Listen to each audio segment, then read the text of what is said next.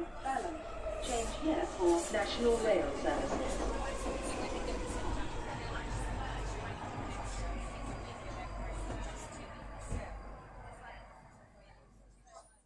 Bine revenit în stația Londra. Eu sunt Manuel Cheța de la manuelcheța.com și tu asculti podcastul Un român în Londra. Suntem de data aceasta la episodul numărul 189, unde pun întrebarea când ești British. În acest episod 189, înregistrat marți pe 16 noiembrie 2021, o să vorbesc puțin, de, puțin del despre redundancy, adică șomaj aici în UK, și despre ultimii pași înainte de aplicarea la cetățenia britanică. Înainte de orice, am un mic anunț de făcut. Podcastul de față este partea Think Digital Podcast Network și mă găsești pe Podbean, iTunes, Spotify, radio.com și pe YouTube. Până una alta, până nu încep să povesteze tot felul de lucruri din uh, podcastul acesta, să nu uităm să recomand o carte, respectiv seria Dune, colecția Gateway, de, scrisă de Frank Herbert. Sunt deja la cartea numărul 3 și este foarte mișto. Mai ales că acum este toată nebunia asta cu filmul Dune, de ce nu merită citită cartea și nu toată cartea, ci toate cele șase cărți. Așa, nu uita să cauți pe Google, pe Google și pe Amazon Dune, colecția Gateway, șase cărți de Frank Herbert. Bineînțeles, trebuie să laud în continuare un grup de oameni faini care îi ajută pe cei din jurul lor cu ceea ce știu ei să facă sunt cei de la Rande Hub, care îți oferă sprijin de muncă și în probleme legate de Brexit. Sunt cei de la The 3 Million pe Twitter, care se ocupă de drepturile europenilor. Să nu uităm de Centrul Filia, care se ocupă de drepturile femeilor. Și, bineînțeles, eclair.org, care se ocupă de drepturile oamenilor supuși uh, situațiilor de sclavie modernă.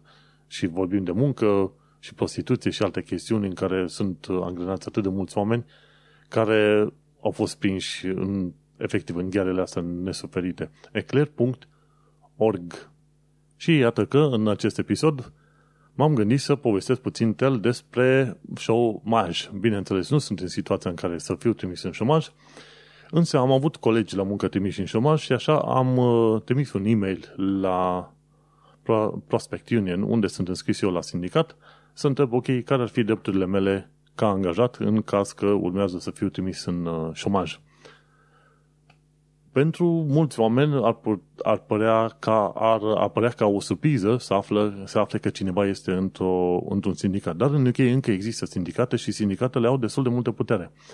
Așa că, în principiu, există un sindicat pentru orice fel de grupă, grupă sau sector de muncă. De exemplu, eu sunt înscris în uh, Prospect Union, iar uh, acolo este vorba de un uh, sindicat în special pentru cei care lucrează în domeniul tehnologic, în uh, domeniul militar și în domeniul guvernului UK.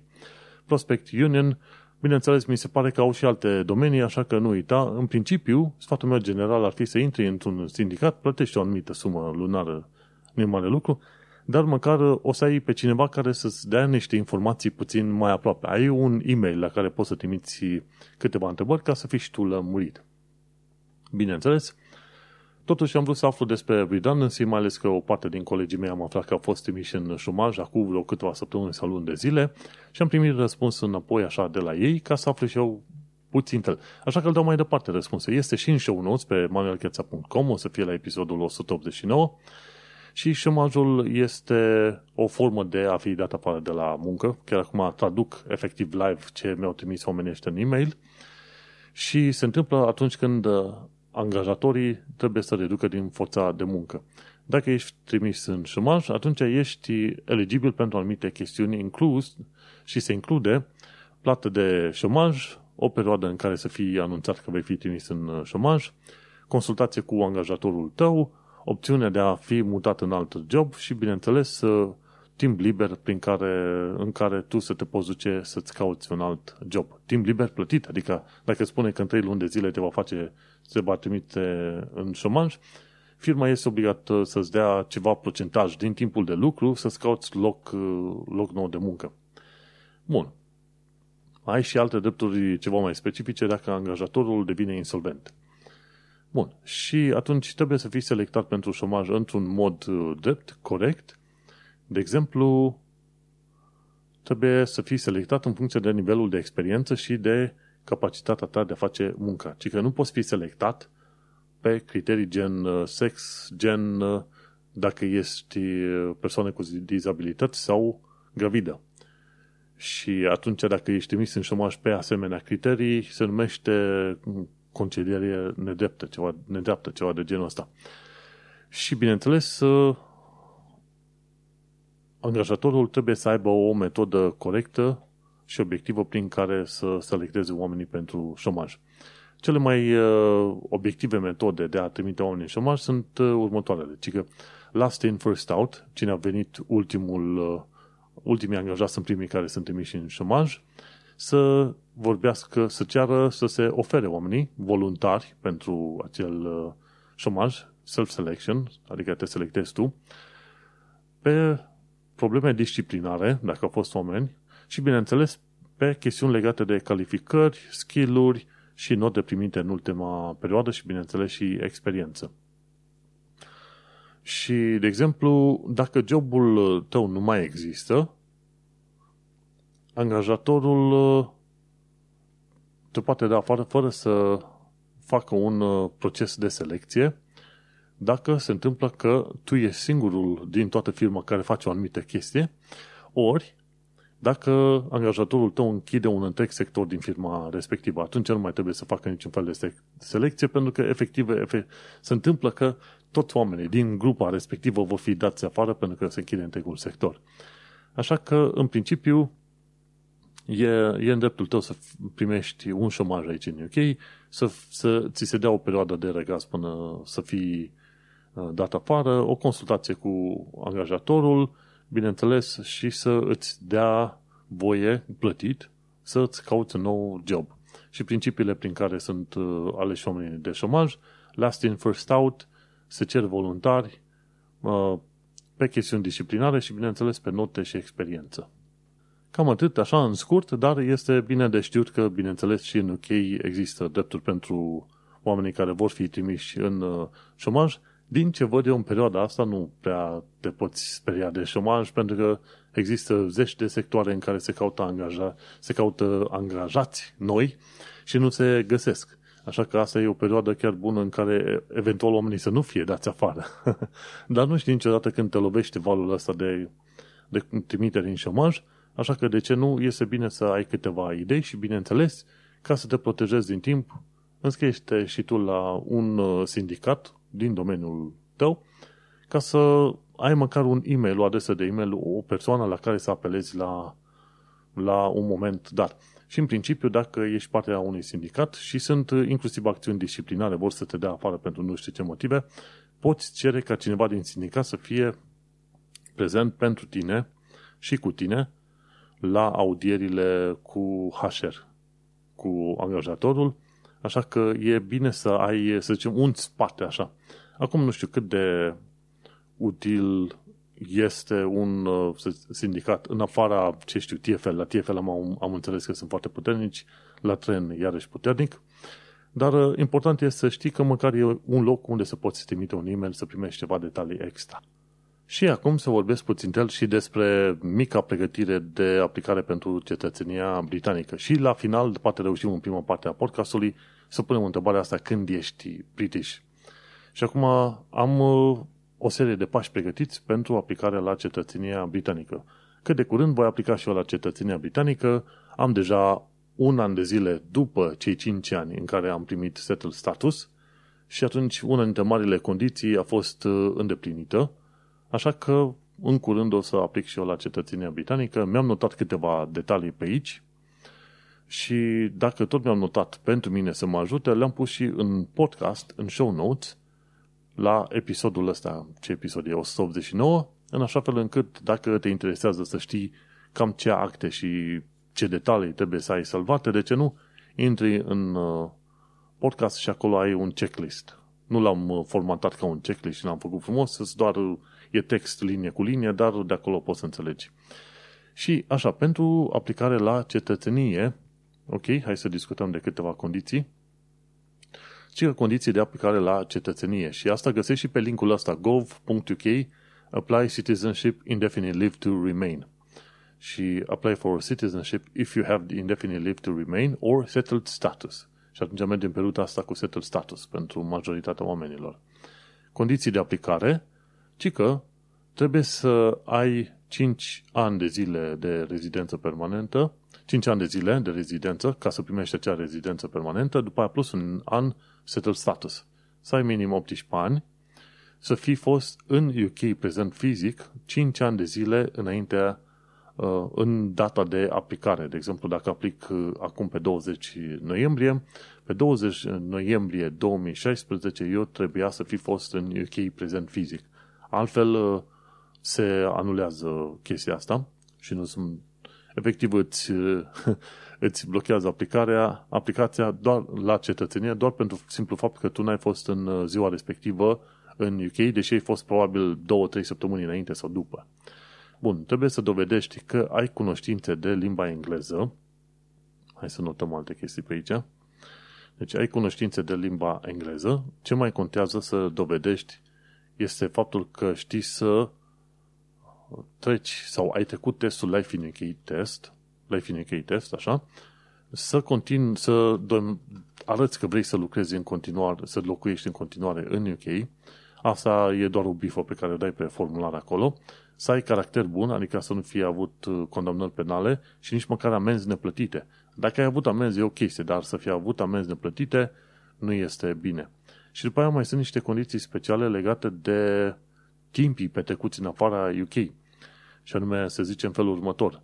În ultimii 5 ani de zile n-ai, n-ai voie să fi fost în afara UK mai mult de 450 de zile. În ultimele 12 luni, tu n-ai voie să fi fost în afara UK mai mult de 90 de zile. Există anumite limite și plus minus toleranțe pe acolo, dar în principiu nu mai mult de 90 de zile în ultimul an și nu mai mult de 450 de zile în ultimii 5 ani de zile. Și mi se pare că sunt nu mai mult de 270 de zile în ultimii 3 ani de zile. Și astea sunt, bineînțeles, alte condiții pe lângă celelalte pe care le-am uh, pomenit deja.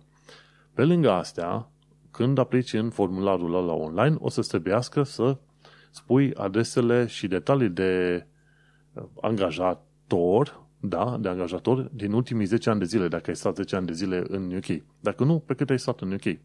Trebuie să spui intervalul de timp cât ai lucrat la fiecare firmă, numele firmei, bineînțeles, și tot felul de detalii de companie, de, de exemplu adresă, telefon și tot felul de detalii pe care le poți avea legate de companiile alea și pentru fiecare companie la ce, pe ce rol ai lucrat.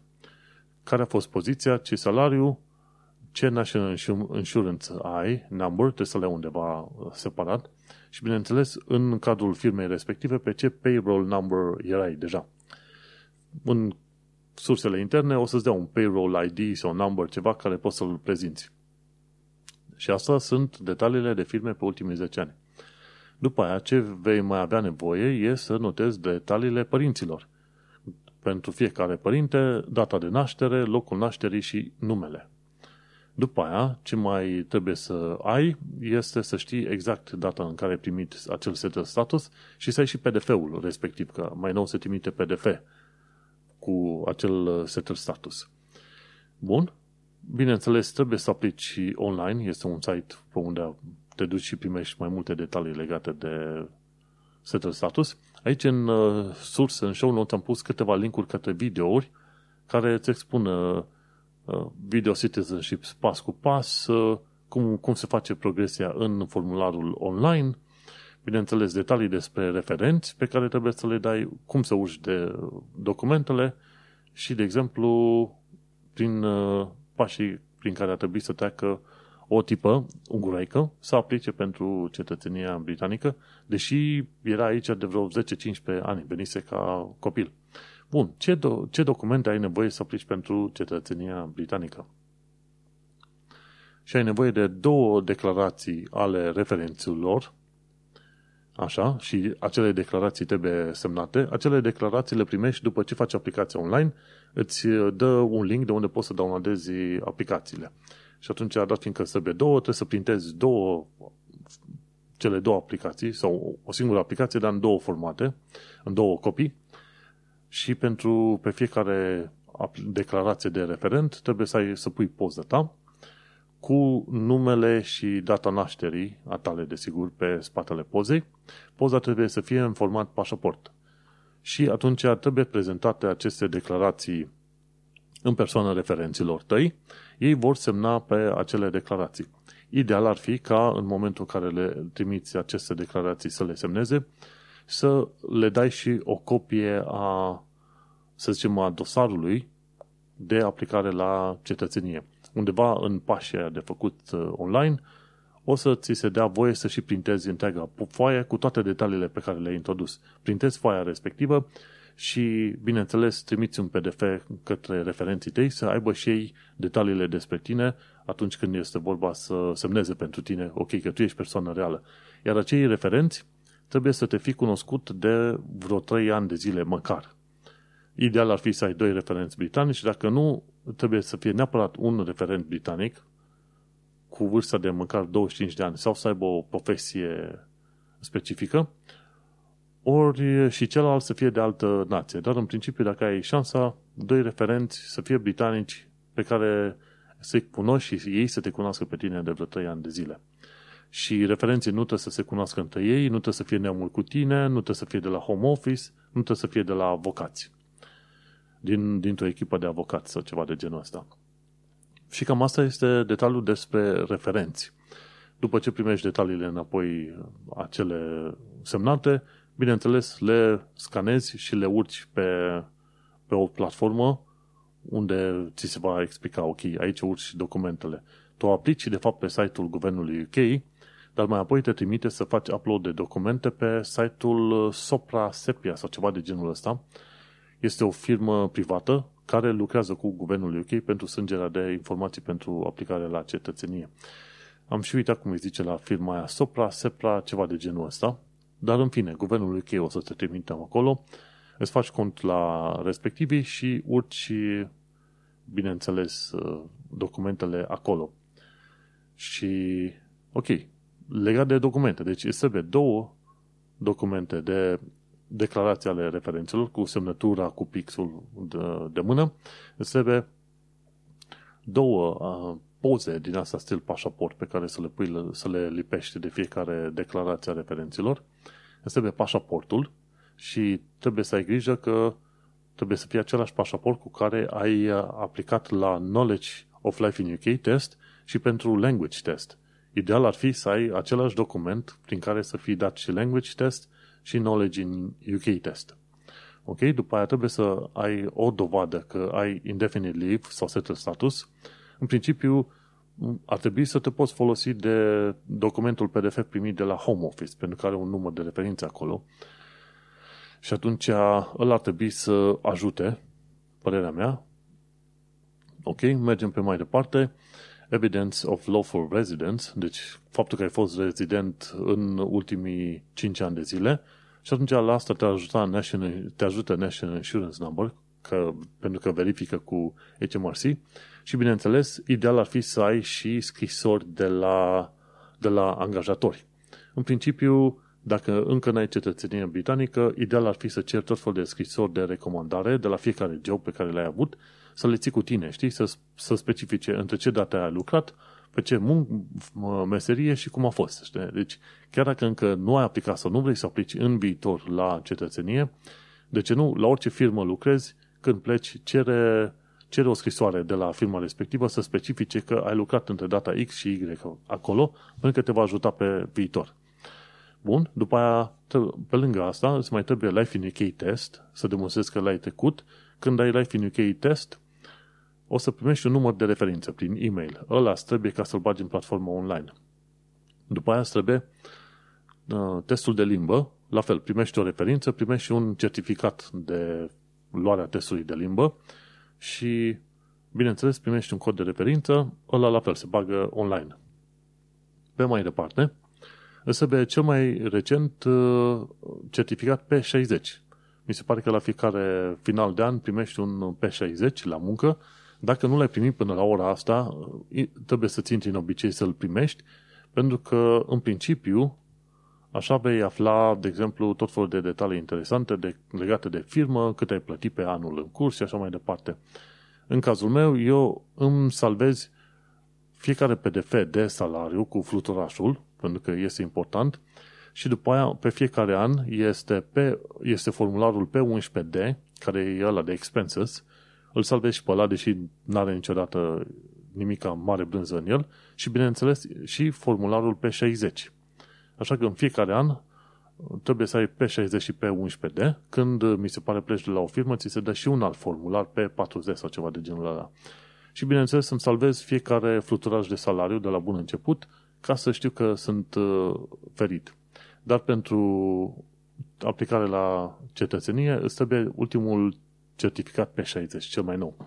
Și bineînțeles îți trebuie lista de adrese unde ai locuit tu în ultimii 5 ani de zile. Pe lângă astea, din ce am înțeles eu, te ajută să ai și cardul de identitate din uh, România, bineînțeles. Dacă ai permis de conducere de UK, să-l ai și pe ăla și să-l urci în uh, platformă. Și, uh, din ce am înțeles eu, e posibil să ți se ceară, încă n-am ajuns în stadiul ăla, să faci scanarea tuturor, tuturor paginilor din pașaport ca să vadă dacă ai avut vize sau alte chestii din asta pe pașaportul respectiv. Bun. Acum să trecem la referenți. La referenți trebuie să trimiți documentele de declarațiile respective, să le semneze în persoană. Ai nevoie de doi referenți. Fiecare referent, înainte, de, înainte ca tu să ajungi la acele declarații care e spre finalul procesului de aplicare online, referenții tăi trebuie să-ți dea niște detalii pe care să le ai deja cu tine când să le ai la tine când aplici online. Și atunci ei trebuie să se emită titlul, domn, doamnă, ce mai fi, Mr., Miss și așa mai departe, given names, surname, gender, date of birth, address history for previous three years, deci adresa pe ultimii trei ani, phone number, email address, profession, nationality, passport number și cum te cunoaște pe tine uh, respectivul referent. Deci mi se pare că sunt vreo 11 chestii sunt trecute aici în show notes, astea trebuie să le primești de la referenții respectivi înainte ca tu să începi procesul de aplicare online. Bineînțeles, adresele pe ultimii 5 ani de zile trebuie să spui când ai început și când ai terminat de stat la o anumită adresă și adresa completă. Ok? Și este bine să îți, este bine și necesar să ai detaliile de călătorie din ultimii 5 sau 6 ani, 5 ani de zile. Trebuie să știi când ai plecat în concediu, când te-ai întors și unde te-ai dus în concediu și, bineînțeles, motivul pentru care te-ai dus. Vizită la neamuri sau ce știu eu pe acolo. Dacă concediul a fost mai scurt de două zile, adică te-ai dus vineri, ai venit duminică, alea nu se pun. Ale mai mari de două zile se pun când uh, trebuie să treci acele detalii de căsătorie. Toate chestiile astea sunt trecute în show notes la episodul numărul 189, uh, denumit Când ești British, de ce nu? intră și citește și asigură-te că ai toate detaliile alea înainte să aplici la cetățenie online. Ok, și cred că mai avem un minut de discutat și să întrebăm, ok, când ești British? Mi-aduc aminte așa cu, nu neapărat cu stupoare, dar așa cu, cu glumă, ca să zic așa, de reacția unor bulgari când am mers la un eveniment în Enfield, undeva în nordul Londrei, la un moment dat, era un festival est-european, unde erau invitați și români și bulgari, o chestie de conviețuire acolo foarte faină. Și Alexandra Bulat împărțea tot felul de pliante pentru bulgari în special, pentru, în limba bulgară și le cerea oamenilor să se înscrie la setul status, pentru că altfel va fi foarte greu sau imposibil pentru ei să mai stea în UK. Și ce s-a întâmplat? La un moment dat, tot împărțind pliante cu Alexandra Bulat pe acolo, un uh, tip bulgar se întoarce către mine și n-am nevoie de pliantele astea, eu sunt British.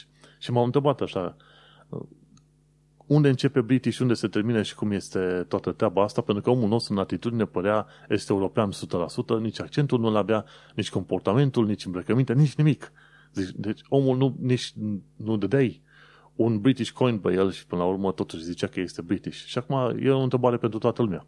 Când ești British? Când începi să fii British când ești full British sau dacă vei fi vreodată British, mai ales că ești străin. Aș fi curios să văd dacă primesc răspunsuri de la oameni. Din ce am înțeles eu, au fost uh, o serie de sondaje făcute online acum un an sau doi ani și britanicii jet pe jet născuți care au trăit aici au, mai, uh, mai tot spuneau, faptul că primești cetățenia britanică nu te face British. Și până la urmă, din tot felul de discuții pe care le-am, uh, le-am văzut prin uh, podcastul noastre de imigrație și pe site-ul de imigrație, în principiu, părerea generală este că odată ce ai luat cetățenia britanică nu înseamnă că ești British, dar că ai început un proces și toată chestia asta este un proces de dezvoltare.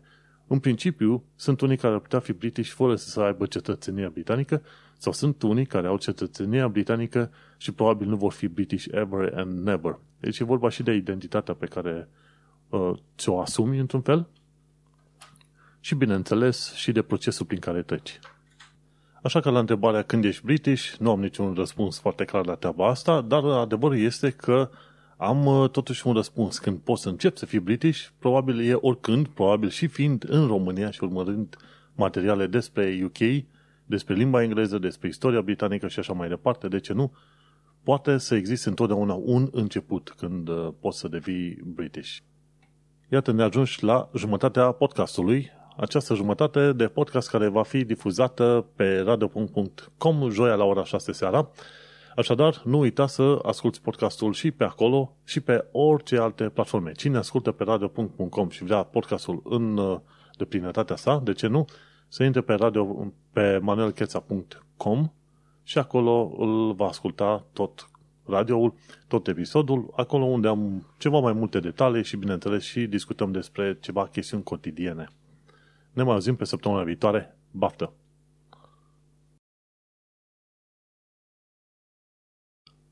După o bine meritată pauză de cafea, iată că noi continuăm cu alte lucruri, sper eu mai mult sau mai puțin uh, utile. De exemplu, pentru viața în Londra și în sănătate, chestiuni fun de făcut, uite că Leadenhall Market face wine tasting de Crăciun, ci că se pot lua bilete undeva pe 19 noiembrie deja, și dacă te duci în uh, show notes, acolo găsești linkul către articolul care vorbește de Leadenhall Market. Dacă nu știi ce e ăla, atunci în mod sigur trebuie să te duci să vizitezi în uh, centrul Londrei, destul de aproape de Gherkin, de Casabete sau cum îi se mai spune, și e Leadenhall Hall Market. E o zonă unde o să vezi foarte mulți oameni în uh, office suits care stau la o bere, la un vin, la ce mai fi să se pe acolo și am înțeles că pe zona respectivă la un moment dat s-au filmat și niște scene din Harry Potter. Așa că nu uita să scrii Leidenhall, Leidenhall Hall Market pe online și să te duci și tu să vizitezi locurile respective. Și bineînțeles, o altă chestie pe care o mai povestim în săptămâna asta este actualitatea britanică și londoneză. Nu am foarte multe lucruri de spus aici, însă guess what? Ci că după ce s-a terminat într-un fel valul și criza mare cu COVID-ul și nu s-a terminat, guess what, imediat intrăm în valul 4, uite că într-un fel simți că viața revine la normal. Cum așa? Atac terorist la Liverpool. Până să fie problema cu Brexitul, ok? Până să fie problema cu COVID-ul. În știri, odată la câteva săptămâni sau luni de zile, auzeai de un atac terorist aici colo. Că e în Liverpool, că e în uh, Manchester, că e în Birmingham, că e în Londra, de obicei astea mai mari sunt uh, cumva vizate, auzi de un atac terorist și este un fel de business as usual, BAU, într-un fel aici în UK, când se mai aude decât un atac terorist. Nu este normal, se dau pedepse enorme pe chestii din astea, dar uh, cumva oamenii de aici sunt uh, oarecum nu neapărat resemnați, pe cât împăcați cu ideea că e o țară de interes foarte mare și vor exista la un moment dat atacuri teroriste numai să, să nu fii tu în zona respectivă. Și în atacul terorist de la Liverpool se pare că ceva n-a mers bine. Un șofer de taxi s-a prins că pasagerul nu este un om ok, ci că a blocat pasagerul și șoferul de taxi a deviat cumva, s-a dus către un spital de femei din uh, centrul orașului, deși inițial, inițial posibil că îi se ceruse să se ducă undeva unde era evenimentul ăsta sărbătorit, să zicem, de cum, 100 și ceva de ani de zile de la semnarea armistițiului, la final de primul război mondial. Și atunci se pare că ținta era chiar uh, evenimentul respectiv, nu neapărat spitalul. În fine, se pare că șoferul de taxi a avut prezență de spirit și a debiat puțin atacul. Vedem, uh, o să aflăm uh, detalii mai multe ceva mai încolo. Ce am mai aflat de curând este faptul că elitele londoneze își etalează bogăția la subsol. Și dacă te duci prin zone gen Kensington sau mai la nord de Hyde Park, zone foarte bogate, o să știi că acolo trăiesc oameni foarte bogați, dar nu-și etalează bogăția având piscine la suprafață sau având clădiri foarte înalte, pentru că n-au voie, conform uh, regulilor de planificare. Și atunci ce fac? Își fac subsol adânc de 2, 3, 4, chiar și 5 etaje foarte mare. Și acolo își fac o mini piscină, mini sală de sport, ce vrei tu pe acolo. Și au apărut deja în știrile internaționale cum își modifică elitele astea londoneze subsolul ca să creeze o a doua casă, efectiv, și în care să-și bage efectiv bogățiile. Interesant uh, film. A fost făcut, mi se pare, reportajul ăsta de către cei de la Vox. Da, iau uh, tot felul de chestii astea interesante de cultură. în Tuting, de ce am pus uh, articolul ăsta din Evening Standard, în zona Tuting am locuit eu. Chiar prima oară când am venit în UK, uh, am stat o singură zi în Willesden Green, la un hostel acolo, și de-a doua zi deja m-am mutat în uh, zona Tuting, în sudul Londrei, undeva pe Upper Tuting Road. Am stat deasupra unui peri-peri chicken în mansardă cu un alt coleg. Omul era din Ecuador și era managerul de la Peri Peri Chicken de, de sub noi. Foarte interesantă, bun, faină experiență, omul ăla foarte muncitor și un om cinstit și un om cu care aveai multe de discutat, deși abia, abia îngăima ceva în engleză, dar un om uh, efectiv să-l pui pe rană, ca să zicem așa. Și de-aia m-a risat. La un moment dat erau doi uh, vecini, proprietari de magazine, unul vindea pești, celălalt vindea alte chestii. Și cum a venit criza, n-a mai avut omul respectiv uh, materialele necesare pentru magazinul lui și atunci a trecut și el pe pește. Și atunci când a trecut pe pește, au început ăștia doi să se bată între ei, să se bată, să se certe ca la ușa cortului. Că unul îi fură clienții altuia. Și vorba aia, în zona aia, în zona Tuting, viața merge pe mai departe. Și se numește, cum îi zice, Tuting Fish Wars, războaiele peștilor din Tuting. Bun. O altă chestie legată de Londra, ci că un tip a fost uh, arestat pentru că arestat și mi se pare a, prim, a primit și o pedeapsă, nu foarte mare, pentru faptul că prin, circula printr-o zonă, prin zona de nord a Londrei, într-un cartier evreiesc, cu un ticou Hamas pe el. Hamas se știe că este o organizație considerată teroristă peste tot prin lume și atunci oamenii de acolo, când au văzut că omul nostru merge cu tricou Hamas în mod intenționat prin cartierul de evrei, a zis, ok, intenționat a făcut asta ca să terorizeze oamenii locali. Și omul nostru a fost arestat, mi se pare a primit nu știu ce fel de pedeapsă, nu foarte mare, mă gândesc, dar uh, da, fii, ai grijă cu ce fel de chestii te îmbraci. Că și în România, mi se pare, îți este interzis să umbli cu chestii naziste pe tine. Iar aici sunt, ești, e interzis să umbli cu tot fel de chestii care Um, sunt uh, insigne, semne, desene legate de grupările considerate teroriste. Și bineînțeles, uh, o chestie interesantă, la un moment dat am fost la un eveniment de asta de antichitate, se vindeau antichități. Și acolo aveau oamenii respectiv, ce știu, cuțite naziste, telefoane naziste, tot felul de insigne din asta naziste și se vindeau la liber, n-aveai nicio treabă pe acolo. Și mă uitam mirat, în România chestiile alea sunt interzise, n-ai ce căuta cu asemenea insigne, iar aici ăștia vând chestiile alea istorice cu insigne naziste și pe de altă parte n-ai voie, n-ai voie să umbli cu, de exemplu, cu tricouri din astea care să glorifice terorismul, ceea ce este perfect valabil, dar cum rămâne cu insignele alea naziste și cum rămâne cu insignele comuniste? De ce nu, nu sar și pe ele? N-am nicio idee. Bun, o chestie interesantă ce am văzut pe aici în The Guardian este faptul că ei au o secțiune destul de puternică legată de drepturile femeilor. Și de curând ce au făcut ei este o chestie foarte faină, portretele femeilor care au fost uh, ucise în ultimul an. Cineva, acum nu știu exact cine a făcut aceste... Aha, a, uite, am, făcut, am văzut. Ci că Henny Bom, Bomo, cred că asta e numele artistului sau artistei, e, e persoana care a făcut aceste portrete. Și e o colecție care se numește Disappearing Women, Women, femeile care au dispărut. Și atunci Henry Beaumont pictează aceste femei, a pictat femeile ucise în 2020 și în felul ăsta a participat mai mult la, să zicem, uh, campania asta, End Femicide. Și End Femicide este o campanie condusă de către chiar cei de la The Guardian.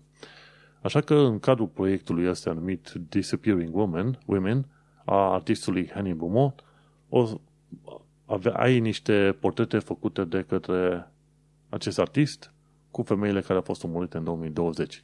Și te uiți, bineînțeles, ca o mare curiozitate, mă și o să văd dacă printre numele femeilor ucise sunt și românce.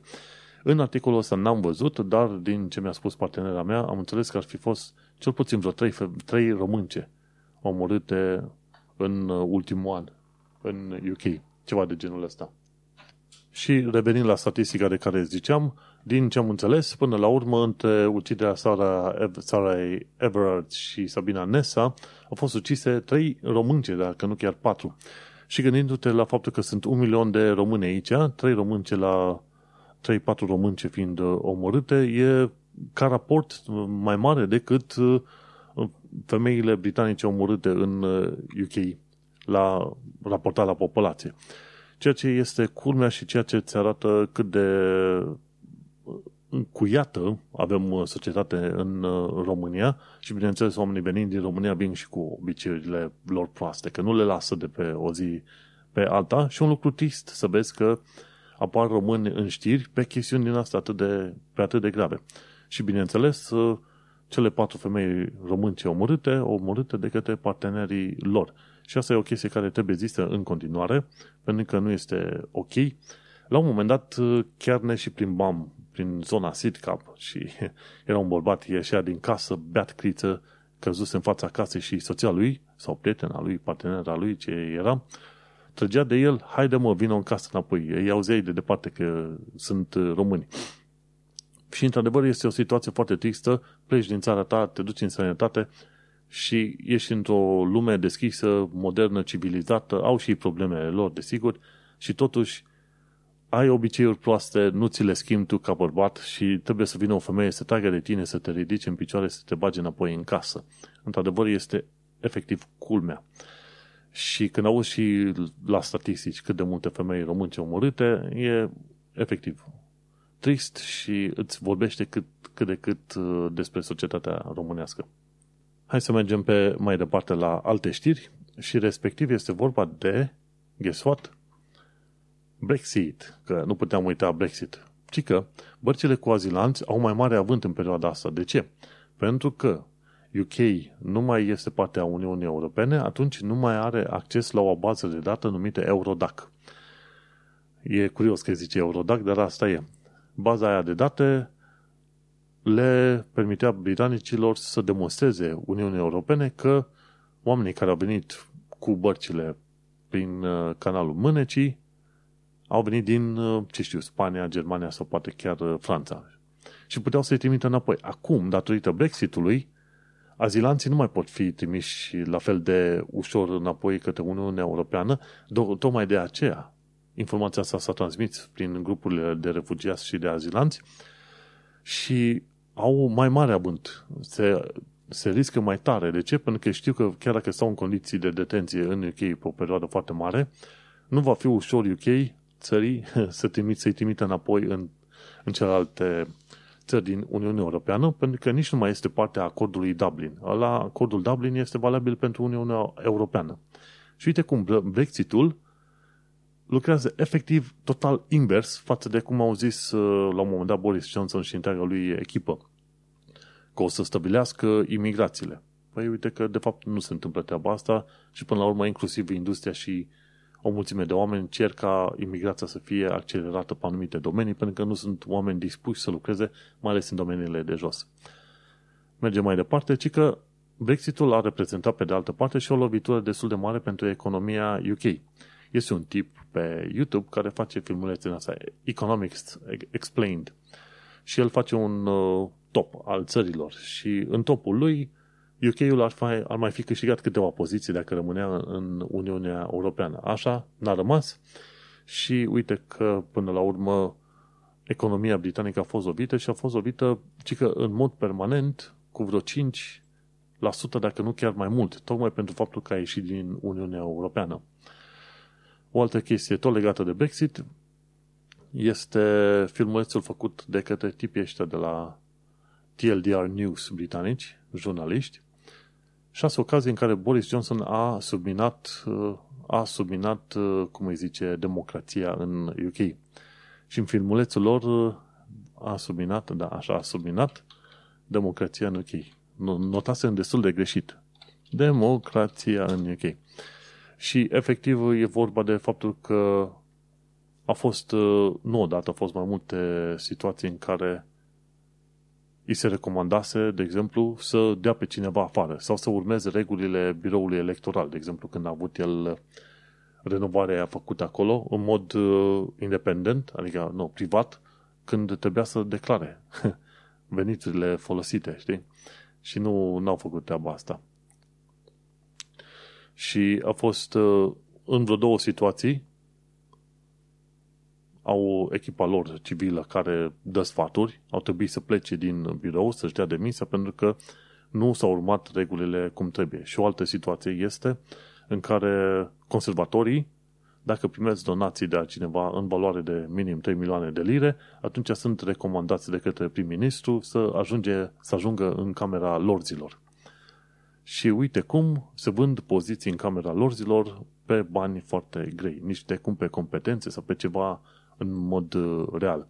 Și așa că în uh, filmulețul celor de la TLDR News explică foarte bine de ce au mai fost și alte situații, acum nu, mă, nu le mai uh, descoper, nu-mi dai seama foarte bine, prin care, într-adevăr, Boris Johnson este în vârful piramidei astea care luptă să submineze efectiv democrația în UK.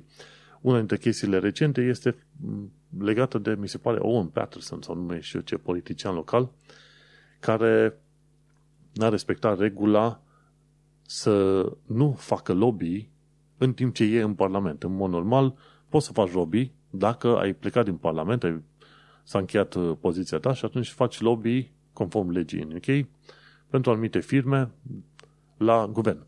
Dar omul nostru făcea lobby în timp ce era în poziție de parlamentar. Și atunci Boris Johnson, în loc să-l pedepsească pe om și să-l suspende, a zis că vrea să schimbe regulile de, de organizare și de funcționare a parlamentarilor și atunci a ieșit un scandal foarte mare. Până la urmă, omul nostru și-a dat demisia. Dar uite-te, cum uh, Boris Johnson n-are niciun respect pentru niciun cuvânt dat, nici pentru ordine, nici pentru absolut nimic efectiv. Deci e incredibil de, de ciudat și de interesantă situația în care vezi că un om știind care majoritate puternică în Parlament, gen conservatorii, au majoritate absolută, la un moment dat uită orice fel de gând sau situație de democrație și de bun simț și ce vrei tu pe acolo. Deci, dacă la un moment dat ți s-a părut că Cameron e nașpa sau că Theresa May e nașpa, ei bine, Boris Johnson îi împachetează pe ăștia în buzunare mici. Omul ăsta îi întrece extraordinar de mult.